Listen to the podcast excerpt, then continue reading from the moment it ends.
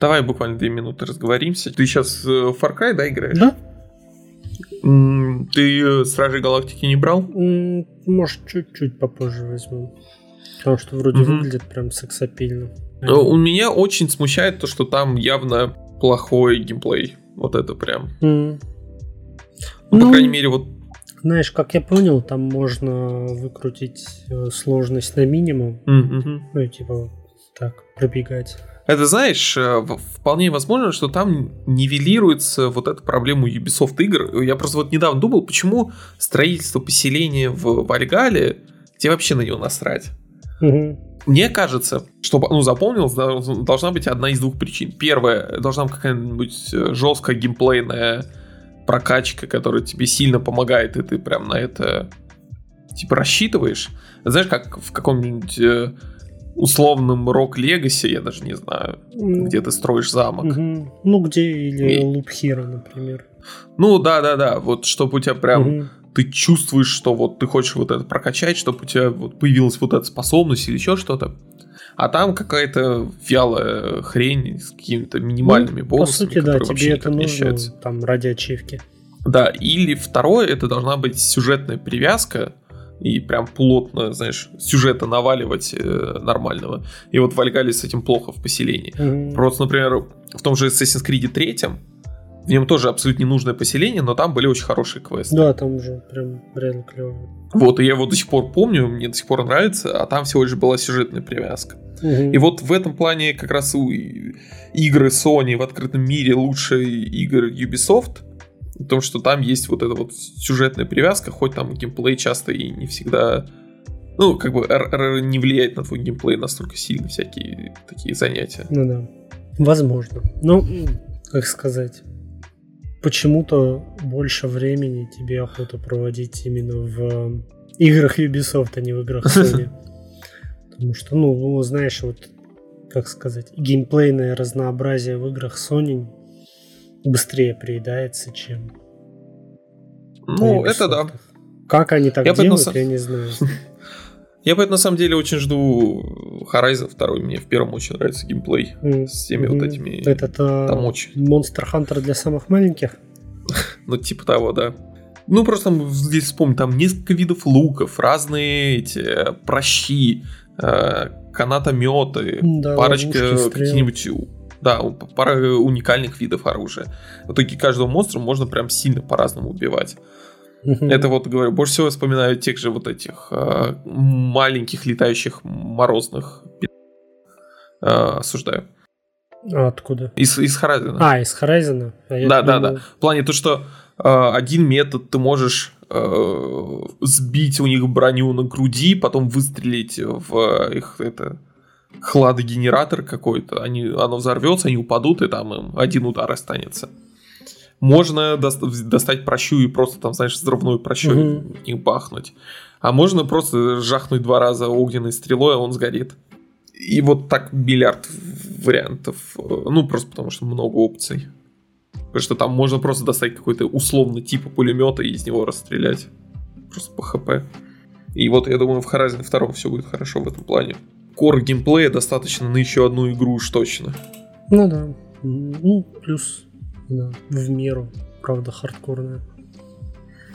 В принципе, слушай, кор геймплея у Dark Souls хватило на сколько уже там игр? Блин, вот я думал, да, может быть, обсудим в этом выпуске про Elden Ring, а потом подумал, блин, мы уже сколько раз обсуждаем, каждый раз у нас сводится к тому, что это опять Dark Souls. Да. Я, кстати, буквально сегодня смотрел там короткий ролик, где чувак доставал интервью Миядзаки. И вот Миядзаки называет Elden Ring таким-то наследником Dark Souls'а. Ну, то есть он не скрывает то, что это игра в том же жанре. И геймплей похожий. Но он говорит о том, что из-за открытого мира этот геймплей раскроется по-другому. Потому что вот от контекста бои будут другими, соответственно, ты должен сражаться там по-другому из-за больших открытых пространств и тому подобное. Но что-то я не очень в это верю. Я тоже не очень верю. Ну, вот говорю, единственное, что я вижу, что может дать открытый мир Dark Souls'у, это условно рандомные боссы когда ты просто куда-то едешь. Ты такой едешь, и на тебя прыгает дракон. Типа random encounter. Да-да-да, ну то есть ты едешь, прилетает дракон, начинает тебя бить, и это мы видели в Skyrim, да. Но, учитывая разницу геймплея, то, что убить дракона в Dark Souls, это, типа, посложнее. Ну, может, кстати, слушай, правда, было бы забавно в таком, чтобы в сложном Dark Souls стиле, чтобы творилась дичь, как в Far Cry, знаешь, где вот каждые 5 секунд на тебя вылетает курица, которая тебя может убить. Ну, да, и чтобы вот тебе приходилось иногда просто убегать, потому что сейчас в Dark Souls, ну, теоретически можно убегать, а по факту бессмысленно. Ну, потому что все равно тебе придется вернуться. Ну, идешь до босса. Ну, да-да-да, вот ты когда пробегаешь, а вот когда ты исследуешь мир, то в любом случае тебе в какой-то момент понадобится убить каждого вида противника. Ну, ладно, я думаю, мы разговорились. Elden Ring, короче, Dark Souls. Воняет Dark Souls. Да и вонял. Еще да. Меня до сих пор аж трясет от этой новости, что они изобрели вышки, но не как это сейчас делает Ubisoft, вот эти вот мягкие вышки, а как в Зельде. Блин. Забавная тема с тем, что ты будешь расставлять метки сам, и там видно ограничение типа 100 меток, да? Что я не помню где, я где-то прям вот тоже таким занимался. Ну, блин, я не уверен. Ну, вот прям совсем не уверен насчет этой карты. Причем, судя по всему, эту карту придется по кускам искать. И при этом открытый мир без мини-карты или без компаса. Хотя, конечно, они интерфейс особо не показывали, что посмотрим. Ну, в общем... Надо брать первый день. Ну да. Ну, знаешь, как бы мы бы не брюзжали, все равно играть будем. Че, шлепаем? Да, давай пошлепаем. Давай. 1, 2, 3. Всем привет, это Бибикакаст. Подкаст о том, что бибикает в вашем сердце. И с вами я, Виталий. И я, Сергей, в 25-й раз... Продиктуй наше название. Его надо прям читать. Азиатский азиат-азиатец, идущий по азиатской дороге 1, 2, летающий дракон из Гонконга в Нью-Йорк. Сага. Как вы поняли, это сиквел нашего позапрошлого. Да, позапрошлого выпуска, который назывался практически так же. Там было все посвящено азиатской тематике. Ну, как-то так вышло. Не так, что прям азиатская, но там практически везде где-то всплывало то, что этим занимались или китайцы, или еще кто-нибудь, японцы. А в этот раз у нас типичный азиатский сиквел, который после того, как его снимали в Гонконге, переехал в Голливуд и лишился всей азиатской тематики, поэтому у нас 0 тем, связанных с азиатами. Да, все верно. Ну, предлагаю тогда начать со школьной темы. Да, давай. Дюна. Что, ты посмотрел Дюну в итоге-то? Я, честно, хотел посмотреть. Я, наверное, все еще хочу посмотреть, но я не могу перебороть свой психологический барьер того, что это, скорее всего, очень долгий и очень душноватый фильм. А, кстати, вот как раз для тебя Дюна возвращается в кинотеатры, причем там и IMAX есть. Все, поэтому, думаю, тебе пора. Ну, вот я боюсь, что это будет очень душно. Ну да, это же Аракис, там душно. Ну, это Денис Вильнёв, что не говори, но это все-таки душноватый режиссер. Ну, на день просмотра Stealth Gamer BR, чтобы тебе не было так душно, и твой организм мог сохранить всю влагу. Ну, если только так. А ты его посмотрел? Да, я его посмотрел, причем в премьерный день. А единственное, знаешь, что меня взбесило, это то, что в России продали права только на IMAX 3D. Ну, хотя, может, в принципе, и в мире так сделали. Это, может, знаешь, какая-то идея заработать лишних денег в пандемии. Ну, я не люблю IMAX 3D. Я вот тоже. Вот если бы было бы IMAX 2D, я точно бы пошел на него, потому что там есть на что посмотреть. Но так как у меня был выбор между IMAX 3D и сеансом с оригинальной озвучкой, я как Как поридж? Да, как поридж. Пошел на сеанс с оригинальной озвучкой. И в итоге, знаешь, я прям доволен. Прям по кайфу было смотреть даже в обычном кинотеатре с обычным экраном. Единственное, под самый конец сеанса я заметил, вот на экране вроде бы есть какая-то линия, от которой экран становится менее яркой. Ну, такая вертикальная справа, то есть чуть более яркая, слева чуть менее яркая.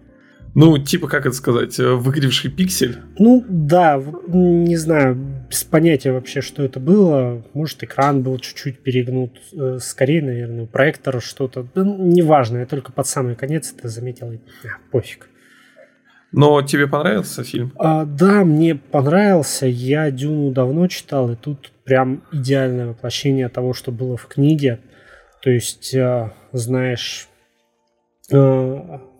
Я, когда смотрел фильм, я книгу уже помню очень плохо, но какие-то сцены, когда ты видишь в фильме, то есть начиная вот от сцены, когда Пол проходит испытание, вот это вот руку сует, и у тебя... Да-да-да. Я книгу вообще не помню, тут у тебя прямо текст как будто, и вот так вот поголовно.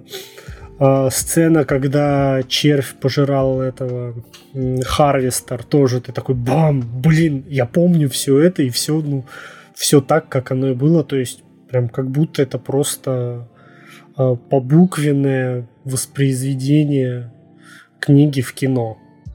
Меня это очень поразило. Еще, знаешь... Мне, знаешь, что еще было?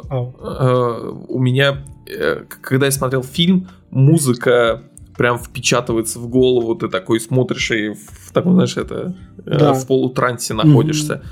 А потом дома я слышал вот эту музыку, и как-то, ну, вроде норм, но непонятно, без видео не настолько работает. Ну, то есть Циммер опять какую-то свою магию темную творит. Да, ну, там, правда, наверное, Циммер один из тех режиссеров, который умеет подобрать идеальное сочетание картинки и звука. Ну, что без одного из компонентов магия, ну, не будет этой магии. А еще, знаешь, за что зацепился мой глаз в «Дюне»? В том, что в самом начале была произнесена одна шутка, и потом больше шуток вообще не было. Ни одной. И, ну, если вы еще не видели, в самом начале вы услышите шутку, цените ее. Больше шуток в этом фильме не будет. Это как с влагой. Надо ценить каждую каплю. Да, надо ценить каждую каплю. А так фильм, ну, слушай, я боялся, что он меня задушит, но нет. Вот он 2.40 идет, прям, ну, довольно-таки на одном дыхании. Конечно, он затянут, и я вот почувствовал, что я начал подуставать на ровно когда прошло 2 часа, что, наверное, можно было бы и заканчивать, но в целом, поставшись 40 минут, я тоже не пожалел, что просидел, получил большое удовольствие от просмотра фильмов, то есть, знаешь, это прямо, наверное, кинопраздник. Я признаю, что был неправ. Да, это отлично. Ну, главное то, что новый фильм тебе понравился. Да, ну, плюс будем ждать, как сказать... Наверное, уже «Дюну 2» и 3, да? Да, «Дюну 2» точно анонсировали. 3... Вот насчет 3 я сильно сомневаюсь. Думаешь? Вот во вторую часть я верил, а вот третью... Типа первая вроде бы не так уж и много собрала. Ну, то есть, вроде бы она плюс-минус 0 вышла. Посмотрим, что будет дальше, но... Ну, как я понимаю, Вильнёв это больше же, как сказать, режиссер престижа, чем... Ну, да. Да, поэтому... Поэтому да. Ну да, что вот новый фильм вышел, он мне понравился. Ну и главное, чтобы он был новым. А вот что не является новым, так это новый Far Cry 6. Ух, как ты завертел, закрутил. А ты играл? Не, я решил ее в итоге не брать. А я, по-моему, уже неоднократно говорил, что люблю все это Юби Гринделова. Я даже, наверное, если мне в тарелку со знакомой франшизой насрут, я с удовольствием буду это есть. То же самое произошло и с Far Cry 6. Вообще, если вы играли в Far Cry 5 или Far Cry 4, то вы играли в Far Cry 6. Следующая тема. Тут, правда, нечего обсуждать, это идеально выверенный юбисофтовский продукт. Единственное, подожди, знаешь, у меня есть одна заметка, я вот читаю игражуров, их рецензии, вот, ну, да, типа игра то же самое, бла-бла-бла, уже надоедает, вот, это все. Потом включаешь какого-нибудь блогера-ютубера, скучно, надоедает, бла-бла-бла, бла-бла-бла, но при этом вот базовый геймплей, он очень хороший. Ты смотришь геймплей какого-нибудь видеообзора и даже... спасибо боже, игражура, он просто бегает по головам, стреляет из укрытий, смотришь ютубера, он бегает, прыгает, делает, вот как в нарезках. Stealth Gamer BR, да? Да-да-да, Stealth Gamer BR. У него вот на ходу там всякая импровизация, дикие прыжки, скольжения и тому подобное. Им действительно видно, несмотря на то, что я еще не играл, но на самом деле хочется поиграть. И видно, что базовые геймплеи, механики шутерного геймплея, они достаточно неплохие. И вот можно бегать, представляя себя Джоном Уиком, и говоря... Сейчас, подожди, буквально еще одна ремарка. Я, кстати, думал, на какую платформу-то взять его. Мой вариант был между Xbox и ПК. На Xbox... я думал, там... ты сейчас скажешь, я взял на Nintendo Switch. Если вдруг он вот в этом, в облаке есть. Да, короче, на Xbox там Dolby Vision, Dolby Atmos, телек здоровенный, типа лежишь, играешь на геймпаде, вот это все. Но я вот как раз решил, как ты говорил... погрузиться в косплей Джона Уика на спидах и играть в 120 фов с клавомышью. Угу. Поэтому я обманул Гаденкина на купон на 650 рублей. Угу. Там в ЕГЭСе раздают за подписку на новостную рассылку купон. Я в итоге подписался, мне сразу же пришло письмо с купоном, я отписался. И потратил его со скидкой на Far Cry, а учитывая, что пока он дешевле, чем на Xbox, то я, по сути, взял... сильно по скидке, скажем так. Я, кстати, брал на PS5, и вот еще в прошлый раз хотел сказать, что, как мне кажется, вот это на PS5 именно самая идеальная реализация вот этой вибрации и триггеров, как они там называются, забыл, адаптивных триггеров. Да. То есть они прям идеально дополняют геймплей, и без них он очень много теряет, потому что обычно... Когда я играл в Borderlands 3, я отключил адаптивные триггеры, потому что они тебя только раздражали. В какой-то момент у тебя просто устает палец. А здесь они сделали какую-то магию, и наоборот, ты просто получаешь еще больше удовольствия от ганплея. Не знаю, как они это делают. Надо, кстати, попробовать подключить DualSense к ПК. Вроде бы оно тоже работает, я слышал. Надо, короче, попробовать. Ну, попробуй, если он работает, реально кайфанешь. Самое забавное, это что, вот говоря про 120 фов, ты видел, как я люблю играть. Отвратительно. Я не знаю. В общем, если объяснить, там он смотрит одновременно и на экран, и в какое-то зазеркальное пространство. Он видит все. При этом я еще хотел... я еще взял сет брони на скорость. В итоге там ты скользишь на какое-то дикое расстояние, разгоняешься еще больше, бежишь быстрее автобуса, и эффект скорости от фова сочетается с скоростью внутри игры, и это какая-то там дикая ощущение. Это отвратительно выглядит. Да. Я не знаю, как ты можешь в это играть. Вот, а когда уже наконец можно будет сделать фов 480 в играх. Кстати, я недавно открыл такую возможность FOF 480. Короче, я смотрел игру Доты на стриме в Дискорде на одном мониторе, да? А на втором была сама Дота с просмотром внутри игры, но там дилей на 2 минуты. В итоге у меня на двух мониторах одна и та же игра в разных временных потоках. И я одновременно вижу одну и ту же игру во всех возможных реальностях. Да-да-да, и ты еще нажал, чтобы видеть экран игрока, да? Да-да-да. Вот.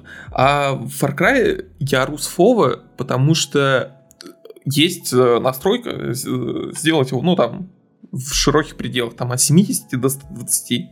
Вот делаешь максимальный, И игра в некоторые моменты начинает ломаться и видно, что она для этого не предназначена. Но я такой, ну, допустим. Там некоторые анимации становятся видно, знаешь, там, условно, несуществующее плечо, которое там клипает через камеру, еще что-нибудь. Допустим. Но когда ты садишься на лошадь, садишься в транспорт, прыгаешь в воду, у тебя фоф уменьшается до стандартного и не меняется. Да, и вот это вот, знаешь, постоянное изменение, это прям очень странно. Поэтому я, собственно говоря, и бегаю в сете на скорость, чтобы не садиться в транспорт. Кстати, забавно было. Решил поиграть в Jade Empire. Почему-то она у меня очень странно работала. Ну, вот не 16 на 9 было разрешение, а 4 на 3 у нее. То есть по бокам черный экран. Я захожу в игру. Появляются черные плашечки снизу и сверху, чтобы он был 16 на 9. Но черный экран справа и слева никуда не исчез. Мне показывают катсцену. Потом открывается диалог. Появляется еще черный экран для диалога сверху и снизу. И у меня на 4К мониторе, знаешь, такое маленькое окошко, в котором два персонажа говорят. Это было отвратительно. Но я не стал искать решение этой проблемы. Это, знаешь, я вспоминаю фильмы, в которых используется кадрирование для разных там стилистических решений, а вот тут это типа на 3 уровня глубже. Да, там было задействовано, то есть получается, знаешь, стандартное 4 на 3, потом 16 на 9 и потом ультраширокий вот это вот экран. Не знаю, какое у него вообще считается вот это соотношение. Стандартный, прям совсем, вроде 16 на 9 же, или... Не, или которые ультраширокие экраны. А, ультраширокие. А, там сложное число, там типа 2 на что-то 35 на 1, там что-то сложное. Кстати, я продолжаю свой этот крестовый поход против игражуров. Тут на днях должна выйти, для тех, кто потратил 100 баксов, она уже вышла. Forza Horizon 5. У нее какие-то дикие там оценки 90+, и во всех рецензиях пишут, это вот то же самое, что и Forza Horizon 4, только вот только в Мексике. Получше, да, но в Мексике. Открываешь рецензии Far Cry 6, это тот же Far Cry, но типа на Кубе. И оценки наоборот из-за этого типа меньше, типа все то же самое. И у меня есть вопросы к игражурам в этом плане. Как я понимаю, тут, знаешь, объясняют тем, что у Far Cry есть конкуренты. Хотя я считаю, что у Far Cry нету прям прямых конкурентов, кто может выйти также в поле с Far Cry. Но новый Хейл. Вот, да, наверное, только новый Хейл может потягаться. А у Forza Horizon вообще нету никого. Они одни в поле, это как знаешь. Хотя, в принципе, и у FIFA тоже. Но ладно, она каждый год выходит, это немножко другое. На самом деле, я сейчас буду адвокатом дьявола, опять же. И вот недавно, в этом году, в принципе, достаточно много игр выходит, которые принадлежат какой-то франшизе и практически не отличаются от предыдущей игры, только там как-то минимально. Forza, Far Cry, мне кажется, Metroid Dread, Resident Evil, Age of Empires 4, Ratchet по факту. Тоже. Да. Вот. Но только одной игре в итоге ставят высокие оценки, хотя отмечают, что она не отличается, а другой низкие. Но в случае с Far Cry 6, я думаю, что журналисты почувствовали, но почему-то не описали проблему. Проблема Far Cry 6 то, что он, судя по всему, хуже предыдущих.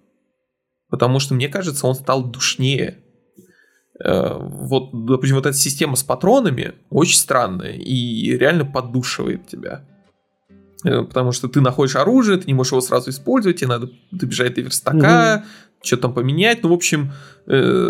Странная какая-то система.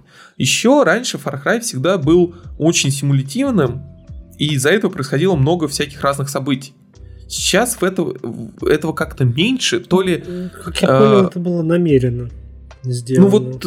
Да, просто в итоге открытый мир стал больше, знаешь, юбисофтовским чек-листом на выполнение. Mm-hmm. То есть со своими плюсами и минусами.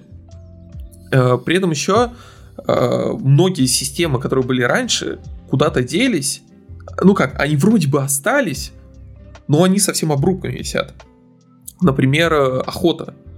То есть здесь есть, тебе отмечают вот зона охоты на того-то, а по факту тебе охотиться вообще не надо. Блин, абсолютно. Вот и слава богу, слушай. Ну, то, ну, что да, эту систему, понятно, что... например, убрали, я был рад. Как раз таки.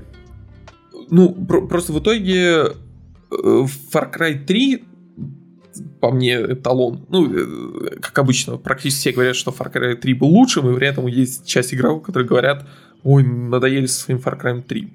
Ну так вот, мне кажется, именно там все системы были хорошо взаимосвязаны и работали в сцепке.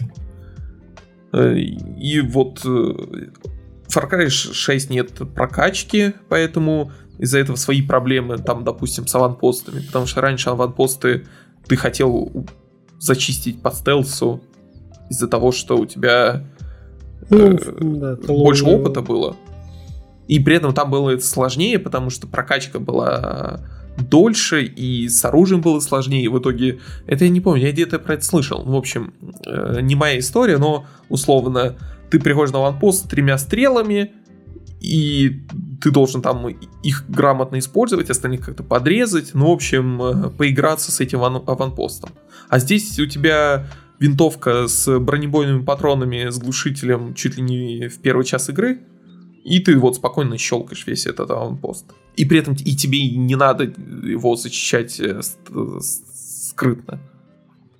В итоге одновременно, знаешь, таких 2 минуса. Вжух, и все спускается к тому, что ты начинаешь просто бегать и веселиться, и заниматься как раз таки интересным геймплеем. Но при этом как бы у тебя отрезался кусок игры. Потому что он стал менее скучным. Ну, наоборот, более скучным, да. Да. Ну, в общем, резюмируя, Far Cry 6, мне кажется, стал более душным, поэтому у него и меньше оценки, а не из-за того, что он такой же, как предыдущие игры.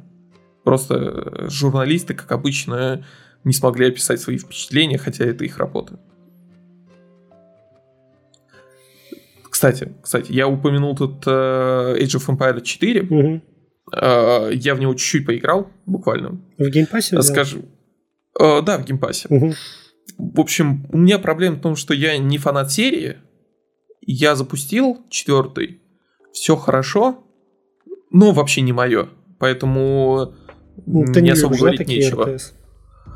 Я люблю такие РТС, но именно Age of Empire вот меня вообще не трогает. Может быть, я еще попробую позалипать. Мне, например, очень нравилась Age of Mythology. Mm-hmm. Она по факту такая же, как Age of Empire, но с другой стилистикой, с другими юнитами и тому подобное. Вот ее я очень хочу, новую часть. И у меня, на самом деле, есть большие надежды на то, что вот она будет на базе Age of Empire 4. Ну, наверное, если в этой хотя бы какие-то продажи будут. Ну, да. Она же, по-моему, как раз сейчас неплохо, да, продается? Да. А у нее вроде бы в Стиме больше пик игроков был, чем у Марвел. Да. Да, у Стражи Галактики. Это я, знаешь, шутил в каком-то чате, показывая графики. Один Стражи Галактики, другой Age of Empires 4. Смотрите, одно игра в нишевом жанре по мертвой франшизе, а другой стратегия. Mm-hmm. Самая главная вот оценка Age of Empire, то, что моя жена последние пару вечеров проходит по миссии.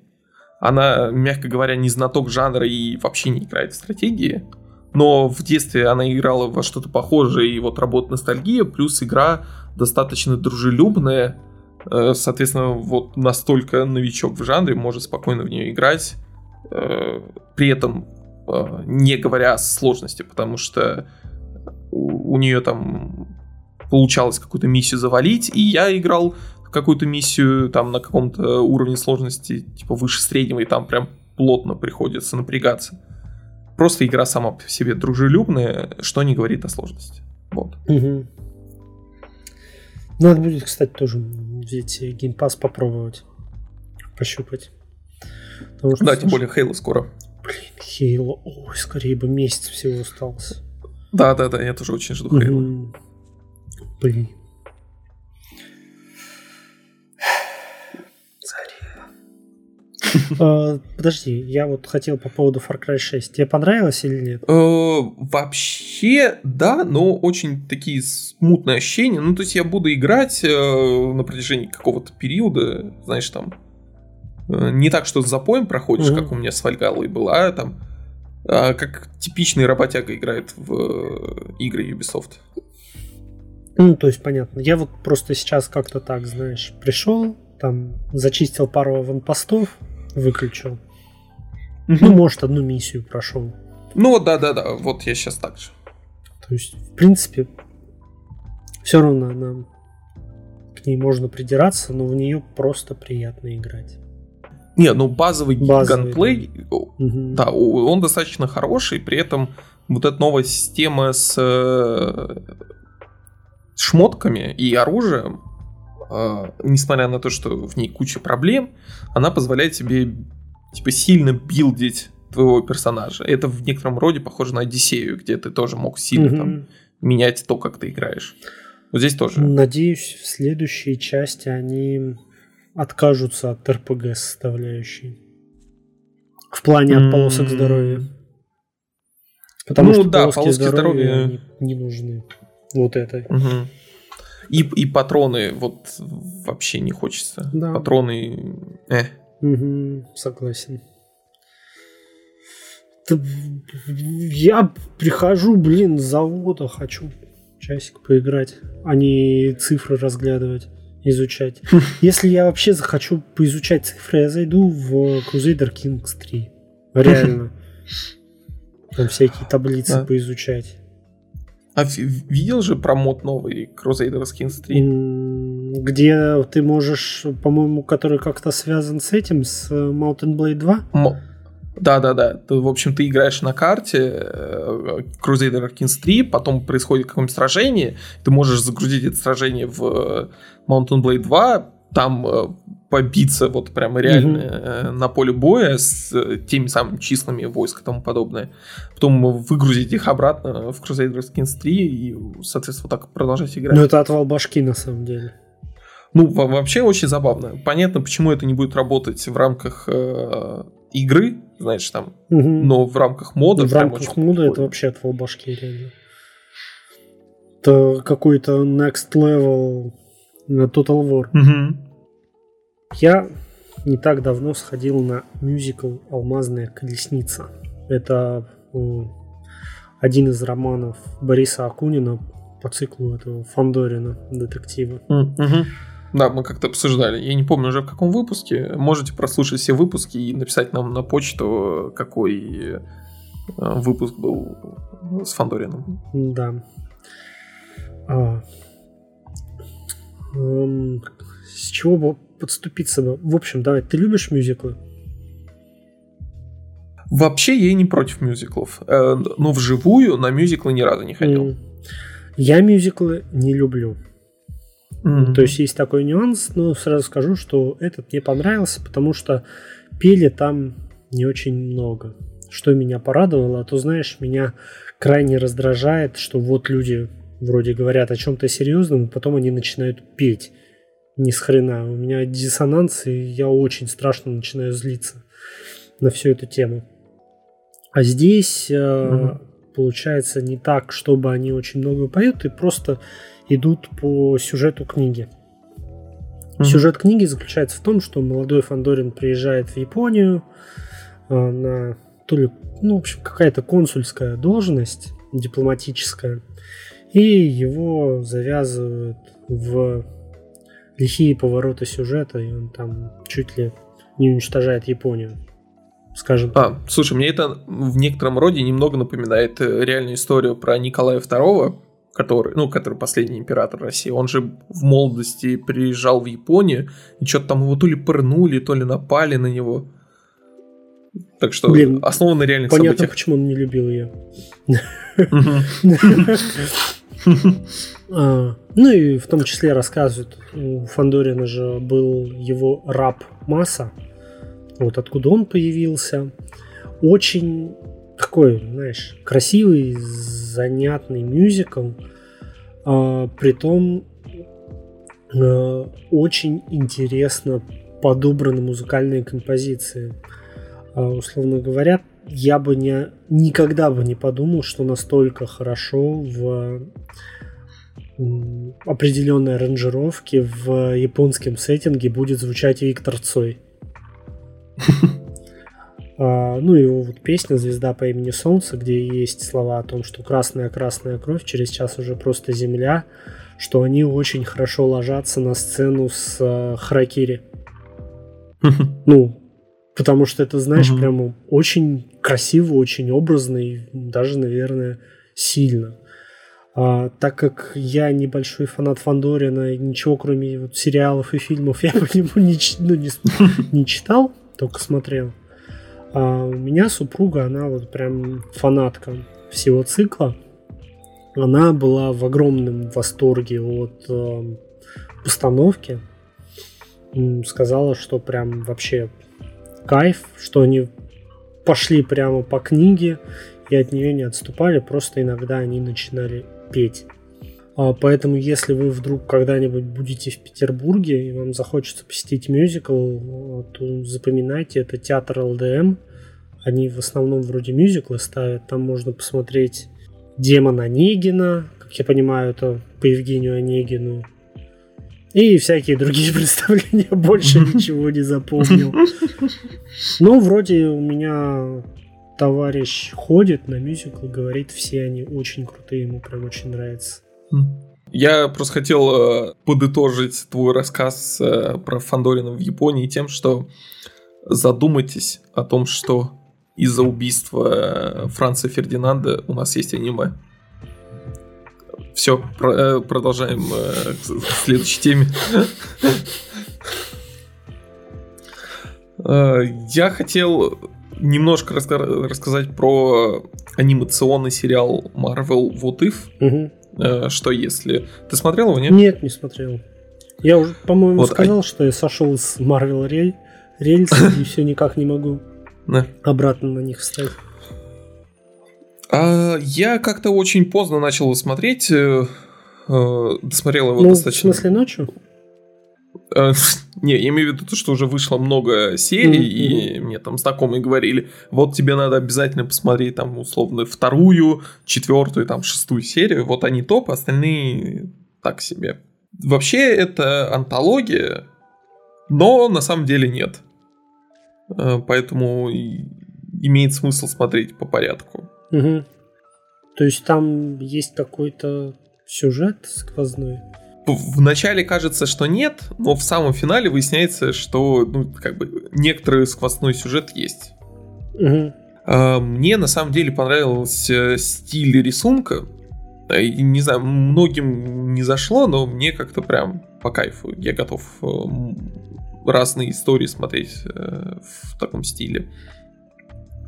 Еще забавно, кстати, то, что в финале ты четко видишь то, что чего-то нет, чего-то не хватает. А потом выясняется, что одной серии действительно нет из-за ковида. Ее отменили в итоге и не доделали. А вообще, там, как я понимаю, что вот if это просто набор историй, там, а что если? Ну, типа... Да-да-да. Ну, там, что если бы Йонду украл не Питера Квилла, а этого... Я не помню его имя. Короче, Черную пантеру. Mm-hmm. И вот Звездным лордом стала Черная пантера. Ебамбе. Да, ну и вот ряд таких историй, что если. Там присутствуют некоторые истории, прямиком взятые из комиксной серии What If. По-моему, да, например, вот это, что если бы Мстители стали зомби. Да-да-да, что если бы Мстители стали зомби. Серия забавная, но я не читал оригинальный комикс. Так себе. Но вот слышал про то, что там он довольно-таки мрачный, с каким-то... Он скучный. Чуть ли не... Слушай. Здесь, в принципе, нормально. Достаточно адекватно, но, насколько понимаю, прям совсем не близко к комиксу. Угу. И слава богу. И тут, в общем, серии сильно разнятся по качеству. Потому что есть вот зомби такие достаточно скучные, а есть какая-нибудь очень крутая серия про Доктора Стрэнджа. Не буду спойлерить. А что, если бы Доктору Стрэнджу не поломали руки? Ну, типа. Ага. Давай скажем так. Помнишь, проспойлерю завязку. Помнишь, у него там была возлюбленная? Да, это? Вот. И что, если бы она умерла вместе с ним в машине? Ага. Вот типа того. Поэтому в некотором роде, что если бы он повредил условно не руки, а сердце. Угу. Серия очень прикольная, и, в принципе, там к финалу некоторый вывод из этого всего есть. В плане к финальной серии самой. А по сколько идет одна серия? А не очень долго, мне кажется, там то ли полчаса, то ли 40 минут. В общем, меньше часа, и прям нормально, знаешь, это за ужином посмотреть одну. Угу. И я не знаю почему, но в некотором роде я получил удовольствие от этого анимационного сериала больше, чем от всех вот этих новых сериалов Marvel. От Локи, Ванда Вижена. Не знаю почему, может быть, потому что я ничего не ожидал, поэтому и мне больше понравилось. Ну, это сериалы... Наверное, плюс все-таки у них есть, знаешь, рамка рассказать историю в пределах часа, а не в пределах 4 часов. Ну, да. И при этом мне, в принципе, нравится вот этот жанр, когда история идет как-то совсем по-другому и не ограничена рамками, знаешь, канона. Да. Угу. Потому что тогда можно делать вообще что угодно. Ну да. В рамках эксперимента. Хорошо, твой топ серий. Первая про Доктора Стрэнджа. Угу. Вторая... Наверное, про Альтрона. Угу. Третья про Тора. Все, наверное, все. Так. Запомнили. Записали. Смотреть я, конечно, этого не буду. Ну, что-то не хочется пока, знаешь. Пока отдыхаю. Я что-то думал, может быть, вернуться с Вечными. Ну, говорят, что это... Да, что-то я слышал там вообще совсем как-то странно. Как-то... Меня очень посмешил мем, знаешь, где фанаты фильмов Marvel, когда видят, типа, 73% на Metacritic. Ой, наоборот, там и это с грустные такие. И фанаты DC, когда видят там 73. Это гениально. Ладно. Наверное, стоит перейти к следующей теме, которую мы тизерили в прошлый раз. Это Тед Лассо. Да. Да, Сергей его в итоге досмотрел? Да, я его досмотрел. Тед Лассо, какие у тебя впечатления после его просмотра? Слушай, ну, какой-то восторг. Реально. Да. Я не знаю, как описать. Вот, ну, наверное, что после просмотра первого сезона серии у тебя было прям такое ощущение какого-то эмоционального подъема. Прям все очень круто.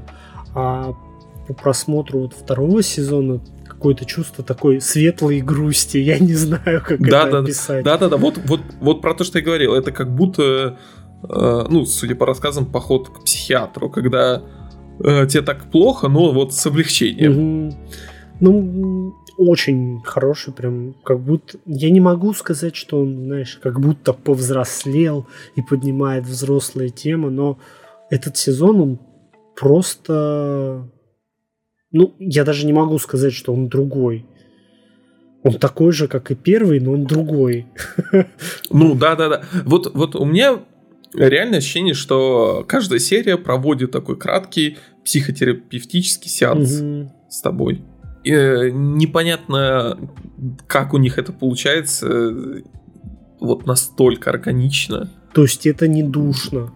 Тебе прямо это все такой же легкий, это милый сериал, но по результату, ну, который тебе охота смотреть, потому что он интересный, он забавный, но после просмотра серии ты чувствуешь, ну, себя немножко другим. Угу.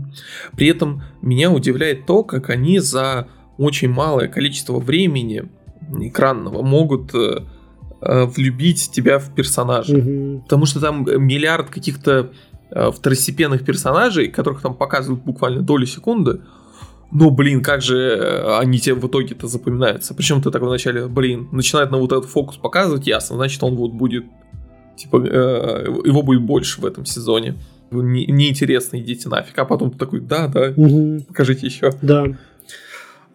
Кстати, я заметил, что абсолютно случайно для себя открыл, что лучшего футболиста команды в Теде Лассо зовут Дани Рохас, и главного персонажа в Far Cry 6 зовут Дани Рохас. Да, я что-то с этого тоже отнул. При том, что я помню, что в Теде Лассо футболиста звали Дани Рохас, а в Far Cry 6 я вспомнил это абсолютно случайно. Да, Far Cry 6 вообще пофиг, когда кого прям там слишком... Там с персонажами плохо. Да, это беда. Причем там они пытаются сделать то же самое, такой полувеселые, полу какие-то серьезные разговоры, чуть-чуть безумие, а по факту вообще пофиг, а в Теде Лассо кардинально противоположно. Ну да, потому... То есть даже вот эта вот линия с вот этим бизнесменом из Африки, мне она прям очень понравилась. Да, там, слушай, вот эти вот какие-то микроистории, они, они настолько микро и настолько они хорошо прописаны, что ты просто их запоминаешь. Это восторг, честно. А еще меня крайне восхитила серия про тренера Бороду. Угу. Я до конца вот серии сидел как будто в каком-то наркотическом трипе и такой, а что вообще происходит? Я не понимал, где реальность, а где вот что сейчас происходит на экране, почему это? Но вот после просмотра это так клево. Особенно, знаешь, когда там начало и самый конец, где все как обычно. Да, все, все вернулось на то, как было. Да. И ты такой, что это было? Мне очень понравилась вот эта вот мысль этого Дани Рохаса, знаешь, про то, что футбол – это жизнь, а иногда футбол – это жизнь, иногда футбол – это смерть, а иногда футбол – это футбол. Это настолько как-то простая, милая мысль, но что-то в ней вроде и есть. Прям, это один снова из самых лучших сериалов, наверное, в этом году. Да. Особенно сейчас, прям перед Новым годом, я думаю, прям очень клево будет смотреть. Да, это прям идеальный снова же предновогодний сериал. Да, особенно учитывая то, что во втором сезоне есть рождественская серия, которая вышла то ли в августе, то ли в сентябре, я не помню. В общем, очень поздно она вышла. Наоборот. Преждевременно. Сильно задно. Да, преждевременно. Потому что ковид, все дела. Я думаю, они явно предполагали выпустить ее под Новый год, но что-то пошло не так. И вот рождественская серия тоже очень хорошая. И очень радует, что будет третий сезон уже. Вроде как. Да. Я прям... И концовка, конечно, прям плотненькая. Угу.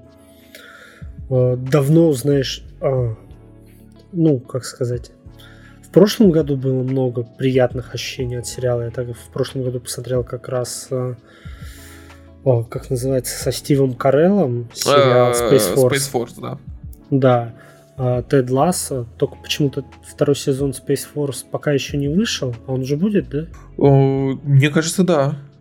Я, видать, снимают. Надеюсь, что он выйдет, что он не пропал в каком-нибудь производственном аду. И вот Тед Лассо. И очень рад, что Тед Лассо прям так плотненько выходит, и очень интересно следить за этим персонажем. Какая там сочная картинка. Мама мия. Да. Apple, конечно, крайне хорошо вкладывается в картинку и тому подобное. Причем это же... Не вот эти банальные 4К и тому подобное. Там именно цвета. Да, там цвета. Как сказать? Я даже ни слова подобрать не могу. Их нужно смотреть только на большом экране. Угу.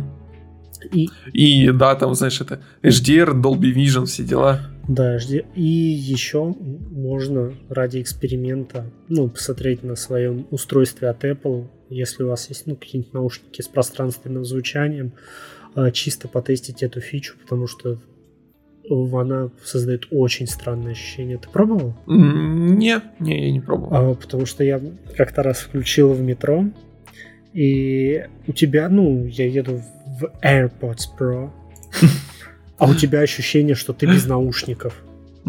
И что ты едешь, и весь вагон слышит, как ты сейчас смотришь сериал. Ты типа перепроверяешь, как дурак. У меня несколько раз такое было.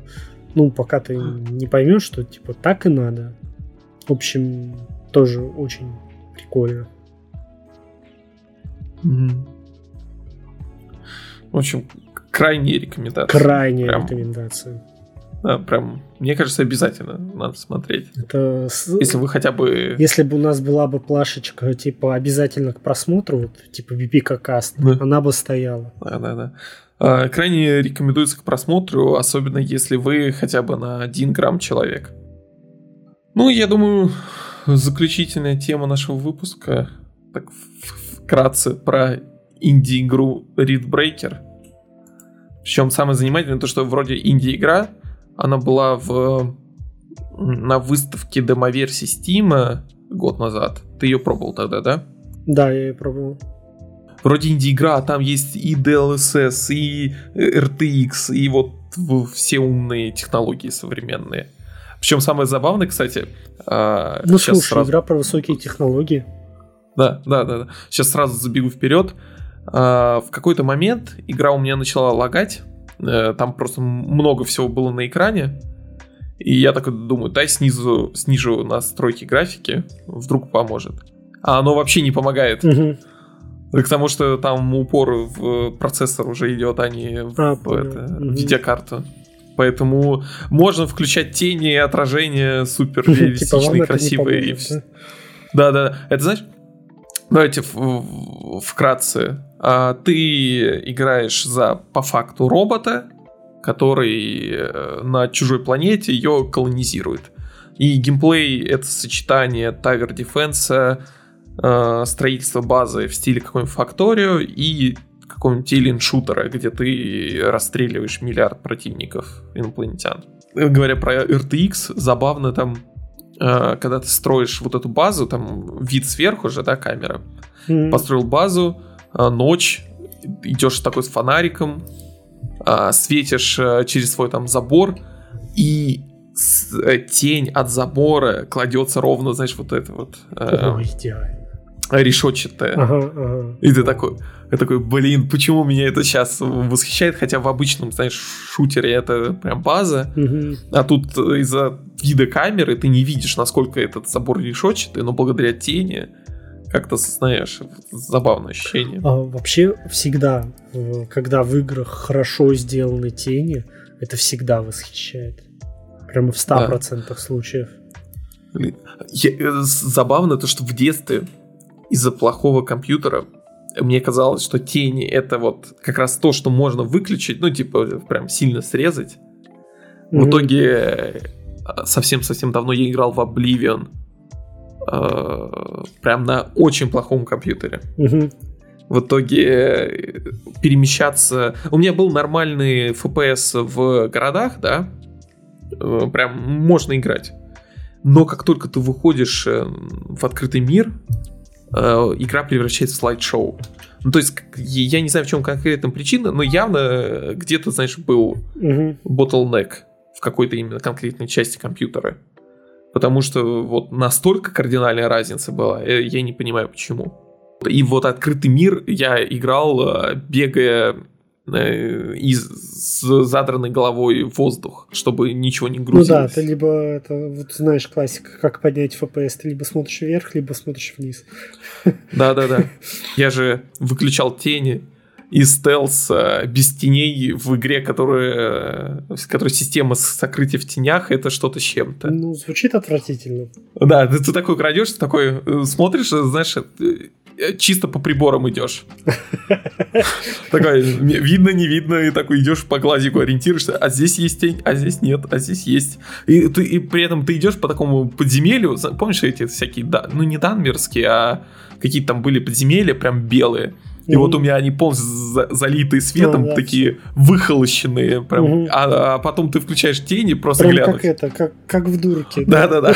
А потом включаешь тени, просто глянуть. FPS сразу падает в это, в какие-то безграничные значения в ноль. Но оказывается, что ты там прям в темном помещении, в котором ничего не видно. Так что да, тени на самом деле... Вот в новом поколении, собственно говоря... консоли и картинку делают тени и освещение. Вот. Да. Вот это отличает от прошлого, потому что полигоны, вот это все не настолько роляет. Вот тот же Elden Ring, который мы обсуждали до начала записи, в нем же в плане качества графики он такой же, как Dark Souls 3. Ну, один в один. Да, но вот... это те же. Да-да-да. Но в моменты, когда там какое-то красивое освещение... новая технологичная картинка прям совсем преображается, и уже такой, ну ладно, ну графики такой будет достаточно. То есть не надо даже уровня графона, как в Demon's Souls'е, новым ремейкнутом.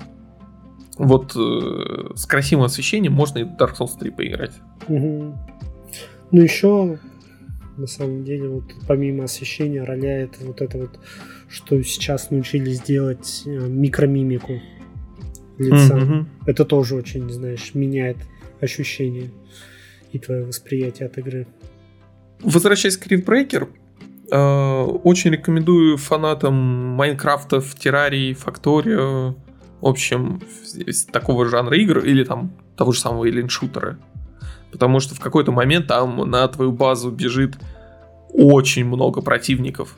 Прям очень. И миллиард выстрелов, спецэффектов, и вот игра начинает прям порядочно лагать. Но в этом есть некоторый кайф. От того, что вот насколько много противников, и то, что прям лагает. Напоминает, знаешь, еще по описанию игру The Abillions. Mm-hmm. Где ты тоже строишь базу, чтобы бесконечно защищаться от врагов. Да-да-да, в некотором роде похоже. Но там мне не нравилось...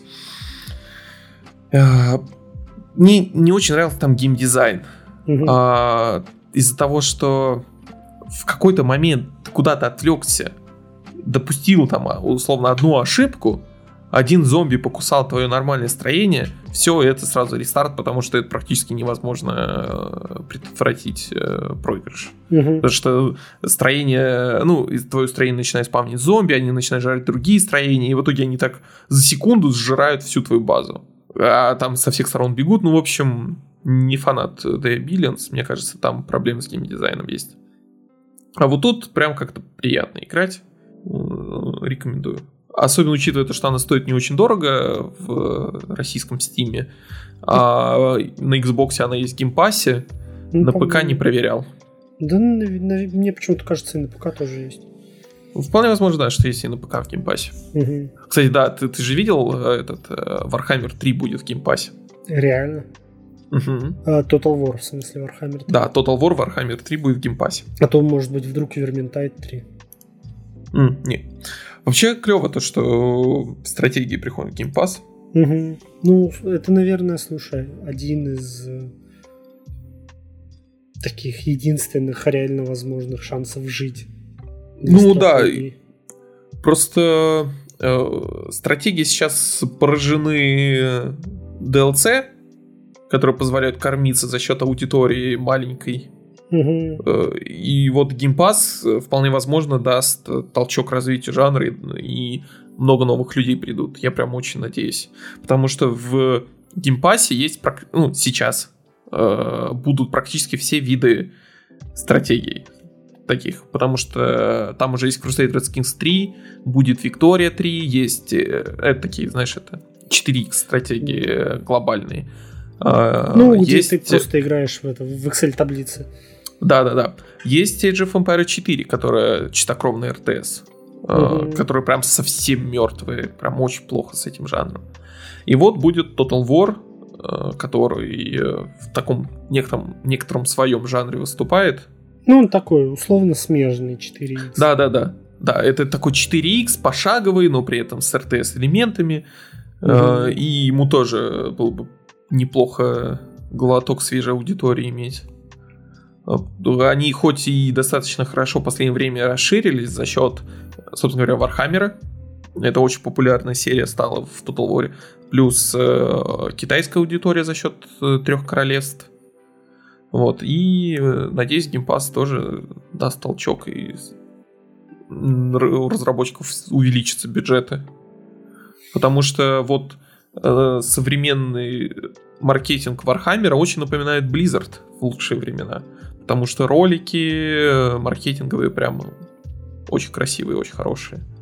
Ты видел вот этот последний? Не, я же редко трейлеры смотрю. Ну вот там, короче, скорее исключение. Они рекламируют расу за предзаказ. Это королевство Огров. Кстати, да, в чем вынужденность новой аудитории? То, что в стратегиях до сих пор существуют вот эти вот за предзаказ контент. Ведь он же существует просто за счет того, что маркетинговый бюджет на это использует. Типа часть маркетингового бюджета отрезают и отдают его разработке. И получается такой вот сплав. И вот там рекламируют королевство Огров. Чтобы провести аналогию, это, знаешь, такие большие, жирные монголы. То есть они прям большие и жирные. Помнишь этот мультик Алёши Поповича? Да, ага. Бугарин Змей. Вот. Соловей-разбойник. Или нет? Алёша Попович, Тугарин Змей. Короче, я помню, точно там был Соловей-разбойник где-то. Помнишь Соловей-разбойника, у которого там два меча, такой он большой, толстый? Это Тугарин Змей. А почему он Тугарин Змей? Он же свистит. Я не знаю почему.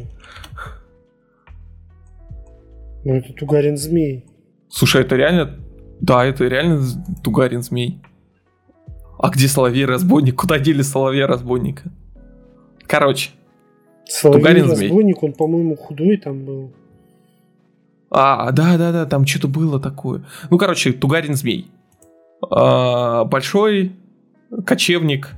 Вот это вот раса вот таких вот кочевников, которые рейдят всех соседей, и их город строится вокруг базара с мясом. Это смешно. А мясо это, собственно говоря, их соседи. Там такой, скажем, в этом ролике пир и стишок песни, написанный специально для этого. В стиле вот этих вот чуваков. Это вот реально что-то уровня Blizzard. Лучшие годы, да. Это надо, мне кажется, всегда обязательно добавлять. Да. Потому что сколько там лет назад анонсировали Overwatch 2, который еще при анонсе было непонятно зачем. В 2018-м? А сейчас вообще непонятно, зачем Overwatch 2 в принципе существует. Я для себя понял, что я, наверное, знаешь, какую больше всего сейчас жду игру от Blizzard? Diablo Immortal. Не, я на самом деле мягко жду Diablo 4, потому что мы там с другом договорились в нее поиграть вместе. Вот только из-за этого. Ну, слушай, она выйдет, тебе уже не времени играть. Но она выйдет... А Diablo же как раз, по идее, идеальная игра для, знаешь, родителей. Чего? Типа, зашел после работы, поубивал монстров, или там ночью поиграл перед сном час. Ты как-то неправильно играешь в Diablo, мне кажется. Да, я неправильный игрок в Diablo. Да, тебе нужно плотно засесть. Понять, какой сет ты в этот раз, знаешь, билд хочешь все собрать. И начать планомерно чистить подземелья 6 часов, чтобы выбить одну там зеленую шмотку. Не-не, я игрок в Diablo как раз это классический, который одно прохождение год. То есть я не перепрохожу ARPG там несколько раз подряд и вот это все. У меня просто есть товарищ, который до сих пор играет в Diablo 3, он фармит каждый сезон. Я, жестко. Если честно, там же есть система уровней, по-моему, ты достигаешь 70, а потом начинаешь прокачивать уровни парагон, ну, типа, совершенства.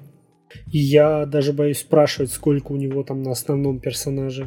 Ну, потому что они же потом объединяются в единый после того, как сезон заканчивается. Мне даже страшно узнать эту цифру. Конечно, странный вопрос, но почему он до сих пор не играет в Pass of Exile? Ну, хрен его знает. Даже не знаю, почему. Просто, по идее, как раз ну, она слушай, для таких... Blizzard дрочил. Понятно. Он сейчас... Типичный диагноз. Да. Он, по-моему, сейчас в Resurrection прям бесконечно как-то играет. Хотя, насколько я понимаю, там еще ничего не поменяли, и там по факту контента не так, чтобы прям очень много, если ты знаешь, как играть. А он знает, как играть. Ладно, я думаю, на этом наш выпуск азиатский и неазиатский заканчивается. Да. Всем большое спасибо. Да, отдельное спасибо и большая благодарность нашим патронам. Как всегда, мы благодарим от всей души Ярослава Ломаку, Александра Павлова, Владимира Чайку, Константина Васильева, Арташеса Давтяна и Оскара Латыпова. Не забывайте то, что Михаил Бородин должен быть счастливым и здоровым. Подписывайтесь, ставьте лайки. До новых встреч. Да, всем пока.